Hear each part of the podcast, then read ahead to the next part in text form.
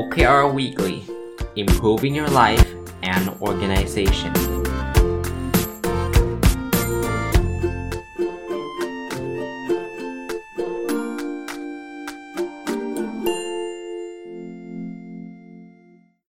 วัสดีครับ ยินดีต้อนรับเข้าสู่รายการ OKR Weekly นะครับ เป็นรายการที่ผมจะเอาแนวคิดเกี่ยวข้องกับ OKR มาเล่าให้ฟังเป็นประจำทุกสัปดาห์นะครับในวันพุธนะคราวนี้วันนี้ มีเป็นเป็นตอนที่อาจจะพิเศษนิดนึง เพราะว่ามันเป็นตอนที่สิ้นสุดไตรมาสที่2นะครับในในในปีนี้นะครับ ถ้าท่านติดตามผมทุกวันพุธเนี่ยท่านจะจำได้นะครับว่าผมจะแบ่งเป็น 2 part นะ part แรกเนี่ยจะเป็น part ที่เกี่ยวข้องกับความรู้ต่างๆ เกี่ยวกับ OKR นะครับ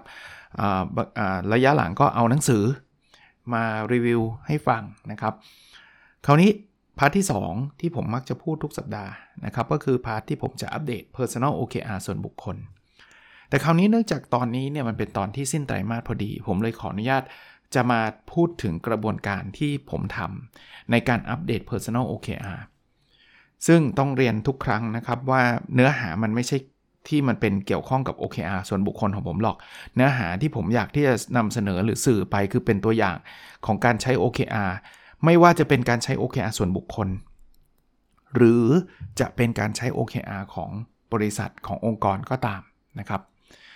ผมทำตรงนี้ขึ้นมานะครับ เผื่อท่านจะได้เริ่มต้นในไตรมาสที่ 3 ถ้าเป็นส่วนบุคคลท่านก็เริ่มได้เลยนะครับกำลังจะเข้าไตรมาสที่ 3 ครึ่งปีหลังแล้วล่ะนะครับ ปี 2564 แล้วก็ ไม่ไม่ท่านไม่ต้องรอจนกระทั่งถึงสิ้นปีแล้วมาตั้ง OKR ใหม่นะครับไม่จำเป็นเลยนะครับ เริ่มต้นได้เลยสำหรับคนที่เป็นองค์กรก็เดี๋ยวผมจะชี้แจงให้ฟังว่า อะไรที่มันจะมีความแตกต่างจากการรีวิว OKR ส่วนบุคคลบ้างนะครับ ในตอนท้ายนะอะมาดูไตรมาสที่ 3 กันนะไอ้ทษทีผลของไตรมาสที่ 2 กันนะครับ จะอัปเดตสัปดาห์ล่าสุด แล้วก็จะอัปเดตผลไปพร้อมๆกันเลยนะครับ ผมมี Objective Key Result อยู่ 3 ชุดนะครับ Objective ที่ 1 คือเรียนรู้พัฒนาตัวเองอย่างต่อเนื่อง Key Result 1.1 อ่านหนังสือสะสมไม่ครบ 60 เล่ม สัปดาห์ที่ผ่านมาอ่านไปเพิ่มอีกเล่มหนึ่ง เพราะนั้นเนี่ยก็จะอยู่ที่ 66 เล่ม ก็ Result สุดท้ายสำหรับไตรมาสนี้นะครับ ก็คืออยู่ที่ 66 เล่ม ถ้าให้เป็นสกอร์ท่านจำได้ไหมครับ ผมไม่ได้รีวิวสกอร์มาทุกทุกสัปดาห์หรอก แต่ว่าสกอร์เราเคยคุยกันว่าผมใช้ System 0ถึง1 เพราะนั้นหนังสือสะสม 60 เล่มเนี่ยมันคือตั้งแต่ต้นปีมานะสะสมจนถึงไตรมาสที่2ใน60 เล่มเนี่ยผมทำได้เกินเป้าถูกไหม66เล่ม เพราะฉะนั้นผมก็ได้คะแนนเต็ม1นะก็จบอยู่ตรงนี้นะครับ อันที่2 Key Result ที่ 2สำหรับ Objective ข้อนี้ก็คือเขียน paper ให้จบ2 paper ผมทำได้ตั้งแต่สัปดาห์ที่แล้วละเขียนไปเขียนไปแล้ว submit ส่งไปแล้วเนี่ย3 paper เพราะฉะนั้นเนี่ยมันก็ result สุดท้ายก็คือ3 paper นะครับ คะแนนก็เต็ม 1 อีก เพราะว่าตั้งไว้ว่า 2ทำได้ถึง 3 ก็ได้เต็ม 1 เพราะนั้น objective ข้อนี้คะแนนเฉลี่ยคือ 1 เพราะว่าทั้ง 2 key result เนี่ยได้ 1 ทั้งคู่เลยมันได้ 1 ทั้งคู่เนี่ยคะแนนเฉลี่ยก็ได้เต็ม 1 นะครับแล้วไตรมาสหน้าทำอะไร ขอพูดไปพร้อม ๆ กันเลยนะครับ ผมก็ตั้ง objective key result ใหม่ ยังคงเป็น objective ข้อเดิมนะ เรียนรู้และพัฒนาตัวเองอย่างต่อเนื่อง แต่ key result ข้อ 1.1 เนี่ย คราวนี้ผมตั้งไว้ว่าอ่านหนังสือสะสมตั้งแต่ต้นต้นปีให้ครบ 90 เล่ม ขยับขึ้นไปอีก เพราะว่า 60 เล่มทำได้แล้วนี่ใช่ไหม ก็ขยับขึ้นไปเป็น 90 เล่มนะ Key Result 1.2 ผมไตรมาสที่ผ่านมาผมเขียนไปได้3 paper นะ งั้นไตรมาสนี้จะเขียนส่งไปอีก 2 paper นะไตรมาสที่ 3 เนี่ยกะว่าจะเขียนไปอีก 2 paper ก็ลองดูครับว่าจะทำได้หรือไม่ได้นะ แต่สรุปสุดท้าย objective เรื่องของการเรียนรู้และพัฒนาตัวเองอย่างต่อเนื่องเนี่ยทำได้คะแนนเต็มเลยนะทำได้คะแนนเต็มเลย มาดูมาดูอันที่ 2 ครับ ชุดที่2เนี่ยคือ objective ที่ผมเขียนว่าแบ่งปันความรู้เพื่อทำให้สังคมดีขึ้น Key Result 2.1 เขียนหนังสือสะสมครบ 2 เล่ม ผม report ว่าผมตีพิมพ์ไปเล่มหนึ่งมาโดยตลอด แต่ว่าผมได้ทำครบแล้ว 2 เล่มนะครับ เพราะว่า มันไม่ได้พูดถึงจะต้องตีพิมพ์นะ ผมเขียนไว้ว่าเขียนหนังสือสะสมครบ 2 เล่ม อีกเล่มหนึ่งได้ส่งไปที่สำนักพิมพ์เรียบร้อยแล้วนะครับ เพราะนั้นเป้าของข้อนี้จึงจึงจึงได้เต็มนะครับ ถ้าพูดถึงตีพิมพ์อาจจะไม่ได้เต็ม แต่ว่าถ้าพูดถึงการเขียนเสร็จเนี่ยได้เต็มนะครับเพราะนั้น result ก็คือ 2 เล่ม คะแนนก็เต็ม1นะครับ เพราะว่าตั้งไว้ 2ทำได้ 2 key result 2.2 ครับ มีคนติดตามฟังพอดแคสต์20,000 ดาวน์โหลดต่อวันนะ ผมทำได้วิกล่าสุด 7,926 ดาวน์โหลดต่อวันนะครับ ก็รีซอลก็อยู่ที่ 77,926 ดาวน์โหลดต่อวันนะคะแนนก็จะเอา 7,926 หารด้วย 20,000 ก็อยู่ประมาณประมาณ 0.4 นะครับ ก็ไม่ไม่แปลว่าไม่ได้ตามเป้าใช่ไหมอันนี้ได้แค่ไม่ได้ ไม่ได้ครึ่งหนึ่งด้วยซ้ำนะครับ 0.4 เองนะครับ ซึ่งเดี๋ยวเรามาคุยกันต่อนะครับ ในไตรมาสถัดไปเนี่ย ผมผมจะมีกลยุทธ์มีมีแนวคิดยังไงนะครับคีรีเซล2.3 มีองค์กรใช้ OKR ครบ 10 องค์กร ก็สิ้นไตรมาสมีทั้งหมด 9 องค์กรนะครับ มี 2 โปรเจกต์ที่ผมผมทำอยู่ตอนนี้คู่ขนานกันนะครับโปรเจกต์หนึ่งก็ 6 องค์กรอีกโปรเจกต์หนึ่งก็ 3 องค์กรนะครับ ก็ 9 องค์กรก็ 9 จาก 10 ก็ 0.9 นะครับ 0.9 เพราะฉะนั้นเนี่ย Objective Key Result ข้อนี้เนี่ย อันแรกนะอ่านหนังสือสะสมเอาเขียนหนังสือสะสม 2 เล่มเนี่ย ได้เต็ม1นะครับเพราะได้2เต2เล่มพอดี Key Result 2.2 ที่คนติดตามฟังพอดแคสต์ได้ 0.4 นะ ได้ไม่ถึงครึ่ง แล้วก็ Key Result 2.3 ได้ 0.9 ถ้ามาบวกกันหาร 3 ความสำเร็จระดับความสำเร็จของ OKR ข้อนี้จะอยู่ที่ 0.77 ก็ not bad นะ not bad มีบางเรื่องทำได้ค่อนข้างดี เช่นเขียนหนังสือกับเรื่อง มีองค์กรใช้ OKR แต่เรื่องที่ทำได้อาจจะด้อยลงไปหน่อยก็คือเรื่องของอคนติดตามฟังพอดแคสต์นะคราวนี้ไตรมาสหน้าสำหรับ Objective ข้อนี้จะทำยังไง Objective เหมือนเดิมเลย แบ่งปันความรู้ให้สังคมดีขึ้น Key Result 2.1เนี่ยก็กะว่าจะเขียนหนังสือให้จบอีกสักหนึ่งเล่มหนึ่งอีกสักเล่มหนึ่งนะครับในไตรมาสที่ 3 เนี่ย Key Result 2.2ผมยังยึดอยู่ที่คนติดตามฟังพอดแคสต์20,000ดาวน์โหลดต่อวันนะ มีคน inbox มาถามบอกว่าอาจารย์ ข้ออื่นผมเข้าใจนะ แต่ข้อนี้อาจารย์จะทำยังไงหรอ ว่าให้มีคนติดตามฟังพอดแคสต์ผมได้ได้เยอะอาจารย์จะมี action ยังไง เป็นคำถามที่ดีมากนะครับ เพราะว่า OKR ถ้ามันไม่สามารถจะ action ได้มันก็เป็น OKR ที่ไม่ดีนะหรือ Key Result ที่เราทำอะไรมันไม่ได้ต้องลุ้นดวงอย่างเดียวเนี่ย ผมตอบท่านไว้แบบนี้ว่า คือเราทำได้นะครับ การทำให้คนดาวน์โหลดเนี่ยคือการทำ content ดีๆครับ ทำ content ให้น่าสนใจ แต่คราวนี้ไตรมาสนี้ผมอาจจะต้องเปลี่ยนเปลี่ยนเปลี่ยนวิธีการวัดนิดนึง เพราะว่าผมรู้สึกว่าวิธีการวัดแบบเดิมที่ผมใช้อยู่นะมันไม่ค่อยแฟร์คือผมเอาสะดวกอะเอาตรงๆนะผมก็เลยไปวัดเฉพาะช่องทางเดียว คือช่องทางผ่าน Podbean นะคือพอช่องทางผ่าน Podbean ท่านจะเห็นนะว่าตัวเลขเนี่ยถ้าท่านติดตามมาตลอดเนี่ยมันลดลงเรื่อยๆ คือตอนต้นไตรมาสอยู่ประมาณหมื่นหนึ่ง ตอนปลายไตรมาสอยู่ประมาณ 8,000 เอ๊ะ คนฟังน้อยลงจริงหรือ อาจจะจริงก็ได้เพราะว่ามันมีไตรอ่ามันมีพอดแคสต์ใหม่ๆ ที่น่าสนใจเยอะแยะมากมาย หรือว่าด้วยด้วยประสบการณ์ส่วนตัวผมเนี่ย ผมก็ฟังพอดแคสต์น้อยลงเช่นเดียวกัน เพราะว่าพอโดนล็อกดาวน์เนี่ยนะช่วงเวลาที่อยู่บนถนนผมน้อยลงพออยู่บนถนนน้อยลงเนี่ยผมก็ฟังพอดแคสต์น้อยลง แต่ผมมีข้อสังเกตว่าจำนวนคนฟังพอดแคสต์ผมเนี่ยในบางช่องทางเนี่ยมันเพิ่มขึ้นครับ แต่มันไม่ได้ถูกนับในนี้ คือเล่าให้ฟังนิดนึงครับกลางไตรมาสเนี่ยผมมีการเปลี่ยนกลยุทธ์เล็กน้อยในการประชาสัมพันธ์นะครับ มันจึงทำให้ช่องทางที่ที่เป็น 2 ช่องทางที่ผมไม่ได้นับเนี่ยนะคือ YouTube กับ b ล็อกดิเนี่ยมันเป็นช่องทางที่มีคนฟังเพิ่มขึ้นอย่างเห็นได้ชัดเลย จึงไม่แปลกที่จำนวนคนฟังพอดปีนอาจจะลดลงเพราะว่าคนฟังใหม่ๆเนี่ยเข้ามาในช่องของ YouTube ช่องของ b ล็อกดิมากมากขึ้นกว่าเดิม ผมก็เลยคิดว่าโอเคคีรีเซลเหมือนเดิมนะครับ ยัง 20,000 ดาวน์โหลดต่อวัน แต่ว่าเพื่อความครบถ้วนเนี่ย อาจจะต้องลงทุนนิดหนึ่งในการไปหาสถิติของ YouTube ซึ่งหาไม่ยากนะครับ แล้วก็หาสถิติของ b ล็อกดินะครับ แล้วรวมเอา 2 อันนี้เข้ากับสถิติของ Podbean ก็น่าจะรีเฟล็กจำนวนคนฟังได้ดีกว่าเอาที่ Podbean ที่เดียวนะครับ Key Result 2.3 นะครับ มีองค์กรใช้ OKR ครบ 10 องค์กร จริง ๆ โดยโดยความตั้งใจคิดว่ายังไม่รับเพิ่มนะ ตอนนี้ทำได้ 9 องค์กรแล้วนะครับ ก็ก็ยังคงตั้งเป้าเหมือนเดิม คือครบ 10 องค์กรก็จะพอก่อนนะครับ แล้วเดี๋ยวค่อยว่ากันในไตรมาสที่ที่ที่ที่4ต่อไปนะครับ โอเคนะครับ มาถึง Objective ชุดสุดท้ายครับ Objective ชุดนี้คือมีสุขภาพกายและสุขภาพจิตที่ดีนะครับ ผมมีคีรีซอล3.1 คือวิ่งสะสม 600 กิโลเมตร แล้วก็น้ำหนัก 78 กิโลกรัมนะครับสำหรับการวิ่งเนี่ย ต้องเรียกว่าหลุดหลุดไปเลย 600 กิโลเมตรไม่ใช่แค่ไตรมาสเดียวนะ นี่ผมพูดไตรมาสที่ 2 นะ แต่ว่าเป็นการสะสมตั้งแต่ต้นปีนะ คือเวลาผมนับ เล่าให้ฟังต่อยนิดนึง ผมนับสะสมเหตุผลเพราะอะไร เพราะว่ามันนับง่ายไม่มีอะไรมากกว่านั้นหรอกครับ แล้วว่าแล้วนอกจากมันนับง่ายแล้วเนี่ยผมอยากเห็นความก้าวหน้า ไปยังเป้าหมายรายปีของผม ถ้าท่านจำไม่ได้แล้วนะครับผมตั้งเป้าว่าปีหนึ่งผมจะวิ่งให้ได้ 1,200 กิโลเมตรนะเพราะนั้นพอถึงไตรมาสที่ 2 เนี่ย ผมก็อยากจะตั้งเป้าให้ได้สัก 600 ใช่ไหม ผมทำได้ 500.4 ครับ สุดท้ายนะครับนะแล้วก็น้ำหนักตัวอ่าน้ำหนักตัวนี่เป็นอะไรที่น่าสนใจนะผมเปิดผมตั้งไว้ว่า 78 กิโลกรัมเปิดต้นไตรมาสมาด้วยน้ำหนัก 82.3 แล้วท่านเชื่อไหมว่าไอ้การล็อกดาวน์ซึ่งซึ่งเราคิดว่าคงคงไม่ใช่ข้ออ้างนะครับ แต่ผมคิดว่าทุกคนก็จะมีปัญหาคล้ๆกัน คือเราเคลื่อนไหวตัวเองน้อยลง แล้วก็กินเยอะขึ้นนะอยู่บ้านเนี่ยเดี๋ยวก็หยิบกินเดี๋ยวก็หยิบกินบางทีอะผมผมยกตัวอย่างส่วนตัวของผมแล้วกันนะครับสอนสอนหนังสือถ้าสมัยตอนที่เรายังไปสอนกันที่คลาสได้เนี่ย ผมไม่มีขนมสอนไปกินไปอะไม่มี แต่พออยู่บ้านเนี่ยความอิสระมันเริ่มสูงนะครับ สอนอาจจะสอนพูดไปกินไป อาจจะไม่ค่อยงามก็ไม่ได้ทำหรอกแต่ว่า พอสอนเสร็จเบรกก็หยิบกินได้เลย ถ้าไปอยู่ที่ทำงานนะ มันก็คงลำบากอะต้องเดินลงไปโรงอาหารไปซื้อขนมกินก็ลำบาก แต่ที่บ้านนี่มีครบเลย อันนี้ก็เป็นส่วนหนึ่ง น้ำหนักผมเนี่ยขึ้นไปถึง 83.3 83.4 ตอนกลาง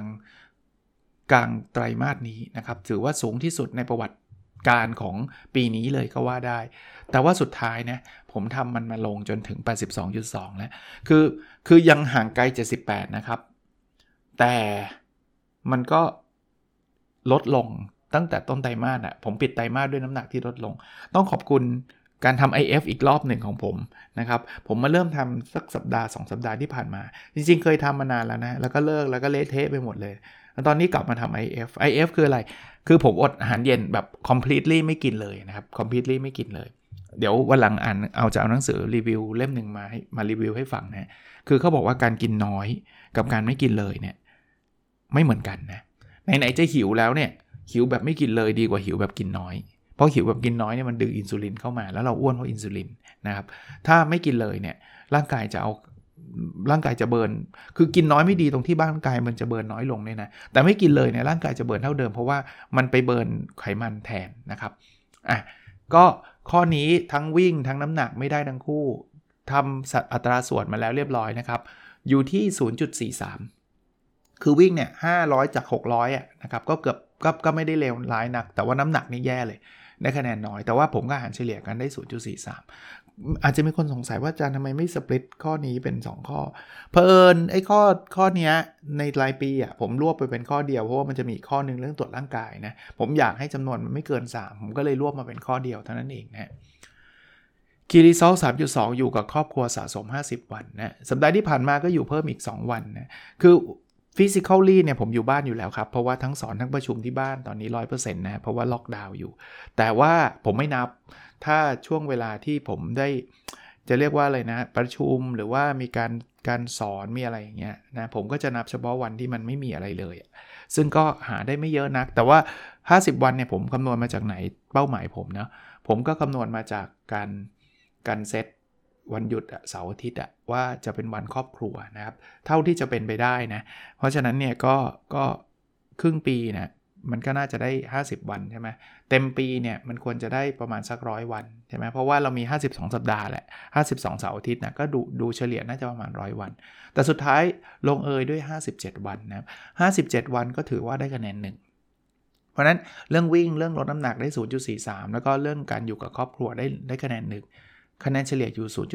0.72 ถ้ามองในภาพรวมก่อนนะครับอ๋อออยังยังเดี๋ยวพูดถึงไตเป้าเป้าหมายที่ 3 ของไตรมาสหน้า ไตรมาสหน้าทำยังไง ก็จะวิ่งสะสมให้ได้ 900 กิโลเมตร ถึงแม้ว่าตอนนี้มันยังไม่ถึง 600 นะ แต่ว่าผมก็อยากก้าวไปข้างหน้า ก็ตั้งเป้า 900 น้ำหนักยังคงเล็งไว้ที่ 78 เดี๋ยวลองดูว่าผมจะทำได้ไหมนะครับ ส่วนกิลิเซล3.2ก็คืออยู่กับครอบครัวครบ 75 วันนะครับ ครบ 75 วัน ก็อีก 25 วันนะครับสำหรับ 3 เดือนนะ ก็ก็ 3 เดือนก็เดือนหนึ่ง4สัปดาห์นะครับ มันก็มีทั้งหมด 12 สัปดาห์นะครับสัปดาห์ละ 2 วันนะก็โดยโดยโดยเฉลี่ย 24 25 วันนั่นเองอะภาพรวมครับเรื่องเรียนรู้ทำได้เต็มเลย ถือว่าไปไปได้ด้วยดี เรื่องแบ่งปันความรู้ทำได้ 0.77 มีความท้าทายที่สูงก็คือเรื่องพอดแคสต์นะครับก็ยังทำอยู่นะ จะพยายามทำให้มันดีขึ้นเรื่อยๆนะครับ พยายามเดี๋ยวนี้อ่านหนังสือแล้วก็พยายามคัดเลือกคอนเทนต์ที่ผมคิดว่าจะเป็นประโยชน์ให้กับทุกท่านนะครับ เรื่องของสุขภาพกายสุขภาพจิตเรื่องของการวิ่งกับเรื่องน้ำหนักก็เป็น challenge ของผมนะครับ ได้ 0.72 ก็ได้คะแนนน้อยที่สุดนะมีอยู่แค่นี้เองครับ ในการทำ OKR ส่วนบุคคลนะคือเราทำแล้วเนี่ย หัวใจคือเราเลือก OKR ที่ที่ท่านอยากได้มาก ๆ นะ แล้วเซตมันขึ้นมานะครับ เซตมันขึ้นมาแล้วตาม track ทุกสัปดาห์ พอสิ้นไตรมาสมันนั่ง reflect reflect เหมือนที่ผมคุยกับท่านนี่แหละนะ คืออย่างที่ผมเรียนตั้งแต่ตอนต้นว่ามันอาจจะเป็นเรื่องส่วนตัวนะ น้ำหนักผมเท่าไหร่ท่านจะไปรู้ทำไมใช่ไหมแต่ว่าผมจะทำกระบวนการนี้ให้ดู ท่านทำเองได้นะครับ ท่านมานั่งกรอกข้อมูลรีเฟกสิ่งเหล่านี้ได้นะ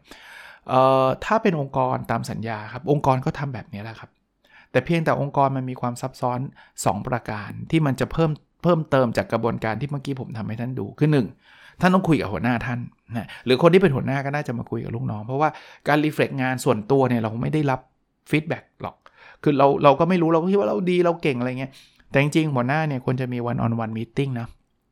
นั่งพูดคุยกันที่เขาเรียกกระบวนการว่า CFR นะครับ conversation คือบทสนทนาที่หัวหน้าจะคุยกับลูกน้องนะครับ feedback คือการให้ feedback ซึ่งกันและกันนะ ว่าเออเราเจออุปสรรคยังไง เมื่อกี้ผมก็มี feedback แต่ feedback ให้ตัวเองนึกออกไหมฮะ แต่ว่าถ้าเป็นถ้าเป็นเรื่องงานมัน feedback ตัวเองมันบางทีมันมองไม่รอบอะ่ะมันอาจจะต้องพูดคุยกันนะครับ ก็ feedback จากหัวหน้าก็จะเป็นสิ่งที่จะช่วยเรา แล้วก็ recognition นะครับ การให้การยอมรับลูกน้องเฮ้ยทำได้เยี่ยมทำได้เจ๋ง เมื่อกี้ผมอาจจะไม่ได้มี recognition ก็คือ คือมันมันตัวเองชมตัวเองอะนะจริงๆมันก็ภูมิใจนะเอาตรงๆลึกๆบางข้อเนี่ยผมก็ดีใจนะที่ผมทำได้นะครับอย่างน้ำหนักเนี่ยจริงๆมันลดไม่ได้ตามเป้านะแต่ว่าเออมันลดลงได้ก็ถือว่าถือว่าเจ๋งละถือว่ามีความภูมิใจแล้วนะเพราะนั้น CFR คือกระบวนการที่จะเกิดขึ้นนะครับสำหรับคนที่ทำ OKR ในองค์กร กับอีกเรื่องหนึ่งคือเรื่อง alignment ตั้งแต่ตอนออกแบบละ alignment แปลว่าอะไร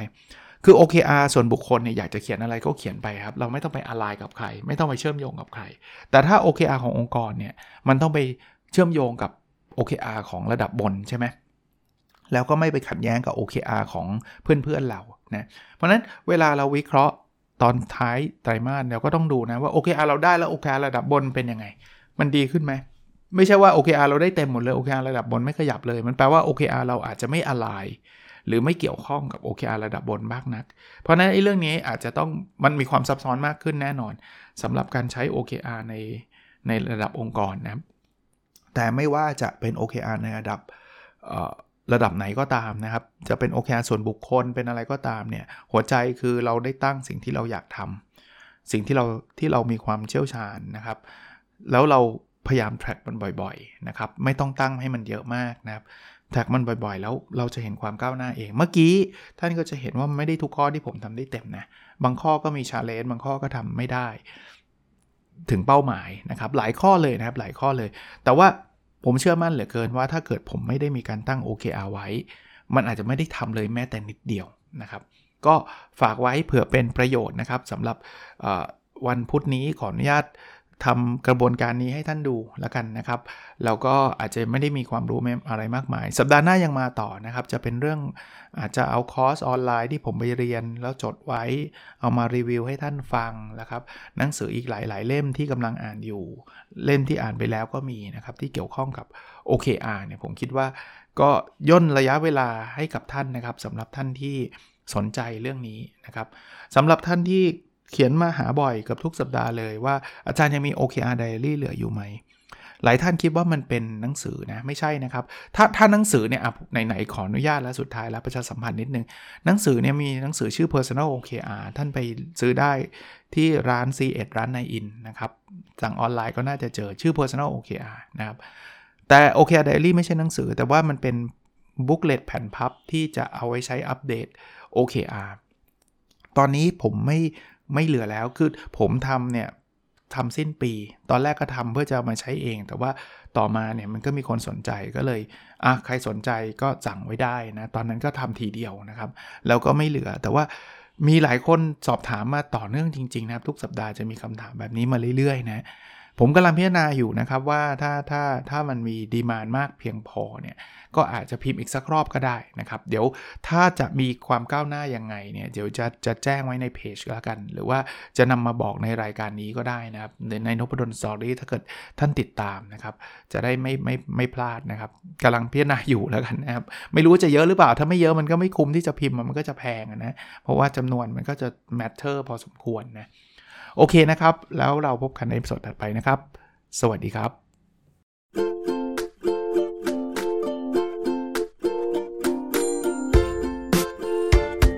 The OKR Weekly Improving Your Life and Organization